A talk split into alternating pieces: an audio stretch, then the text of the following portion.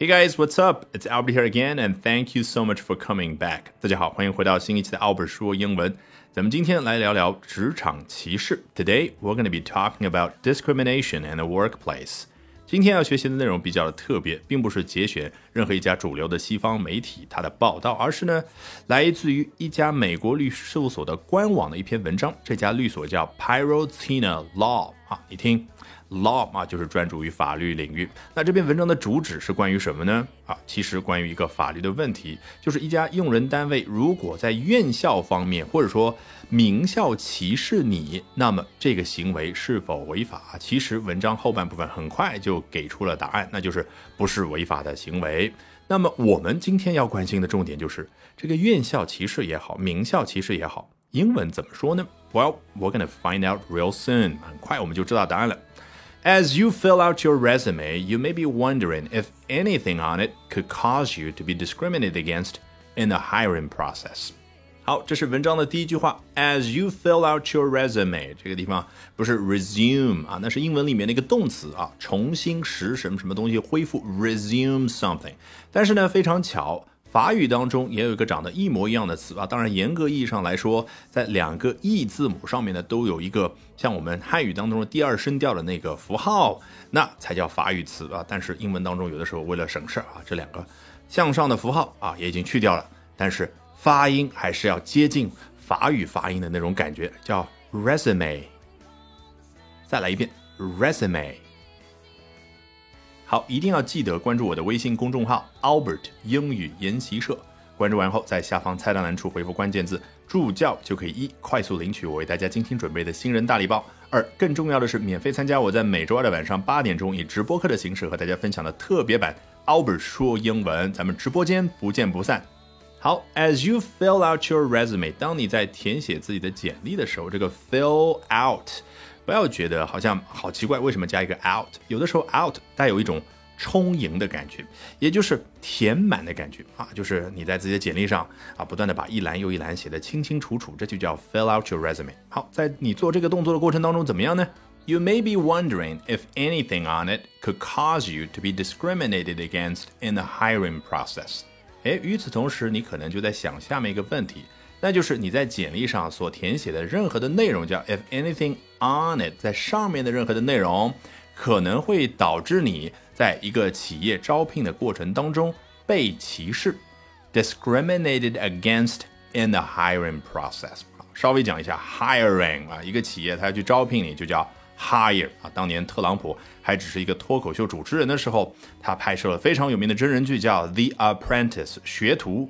他在每一节的末尾啊，有一个非常有名的一句话叫 “You are fired”，要选一个人说你被解雇了。但是到了一季的结尾的时候，会有一个人成为最后的赢者。那这个时候特朗普会怎么说呢？某某某，You are hired，啊，你被雇佣了。所以 hire 应该印象再深刻一点，对不对 ？Hiring process，那当然指的就是一个招聘的过程。那在这个过程当中，哎，你简历上居然有可能有些因素会怎么样呢？Cause you to be discriminated against。所以 discriminate 后面加一个 against，才好像形成一个完整的动词。而单独出现 discriminate，你可能会想，难道不是歧视的意思吗？的确不是，因为在英文当中，transitive verbs and intransitive verbs are hugely different。 及物动词和非及物动词是极其不同的。那 discriminate 它可以作为不及物动词出现，那就是这儿。它如果要连在一块儿表示歧视呢，必须得加上 against，叫 discriminate against。你看那个对抗的感觉就出现了。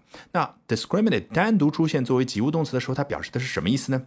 仅表示区分。就比如说，you have to discriminate A from B，那就意味着你必须要把 A 和 B 区分清楚。并不存在歧视的感觉，而一旦加上一个 against 啊，那种对抗的感觉迎面而来，那就叫歧视。所以，如果 A 它刚刚歧视了 B，那就是 A just discriminated against B。那从 B 的角度出发，它怎么样呢？B was just discriminated against in the hiring process。就是这儿的啊，用被动去表达。Let's move on to the next sentence 啊，我们接着看下一句。You know that employers are not legally allowed to discriminate based on race, gender, age, and a whole host of other factors. But could they discriminate against you based on where you went to college? 首先，你有没有敏锐的观察到 Albert 刚刚说的果然是对的？这个 discriminate 只有在作为不及物动词的时候，它才能表示歧视。所以他刚开头说，You know that employers are not legally allowed to discriminate，就表示歧视啊。你知道？ 这些雇主们，他们是从法律意义上来讲不允许被去歧视啊。基于什么呢？Based on race, gender, age, and a whole host of other factors 啊，基于无论一个人的种族也好、性别也好、年龄也好，还是说很多其他的一些因素。这个 a host of something 就表示很多，它如果加一个 whole 在前面，就强调一下是非常非常的多，那就是。A whole host of。好，我们赶快去说正题。你看，我刚刚说，你如果一定要去表达歧视某人，那后面一定要加上 against 这样的一个介词。果然，他接着说，But could they discriminate against you based on where you went to college？你看，这个时候他如果把 you 去掉，那你就可以说，But could they discriminate based on where you went to college？你一定要说他歧视你，就要加上 against。But could they discriminate against you based on where you went to college？好看完这一部分，是不是我们开头那个疑问已经有了答案？那就是如果别人他要院校歧视你或者名校歧视你，英文怎么说？Discriminate against you based on where you went to college 啊，这还是比较口语化的表达，对不对？就基于你之前去哪儿上的大学，哎，我要去歧视你。这实际上就咱们中文所说的名校歧视、院校歧视。那你可能也会想，有没有再正式一点的说法，或者说再学术一点的说法呢？如果你关注了我的微信公众号 Albert 英语研习社，那么你就能够看到今天同步推送当中提供的答案，那就是 discriminate against someone based on university prestige。好，今天 Albert 说英文就到这，一定要记得关注我刚刚所说的微信公众号 Albert 英语研习社。关注完后，在下方菜单栏处回复关键字“助教”，就可以一快速领取我为大家精心准备的新人大礼包；二更重要的是，免费参加我在每周二的晚上八点钟以直播课的形式和大家分享的特别版 Albert 说英文，咱们直播间不见不散。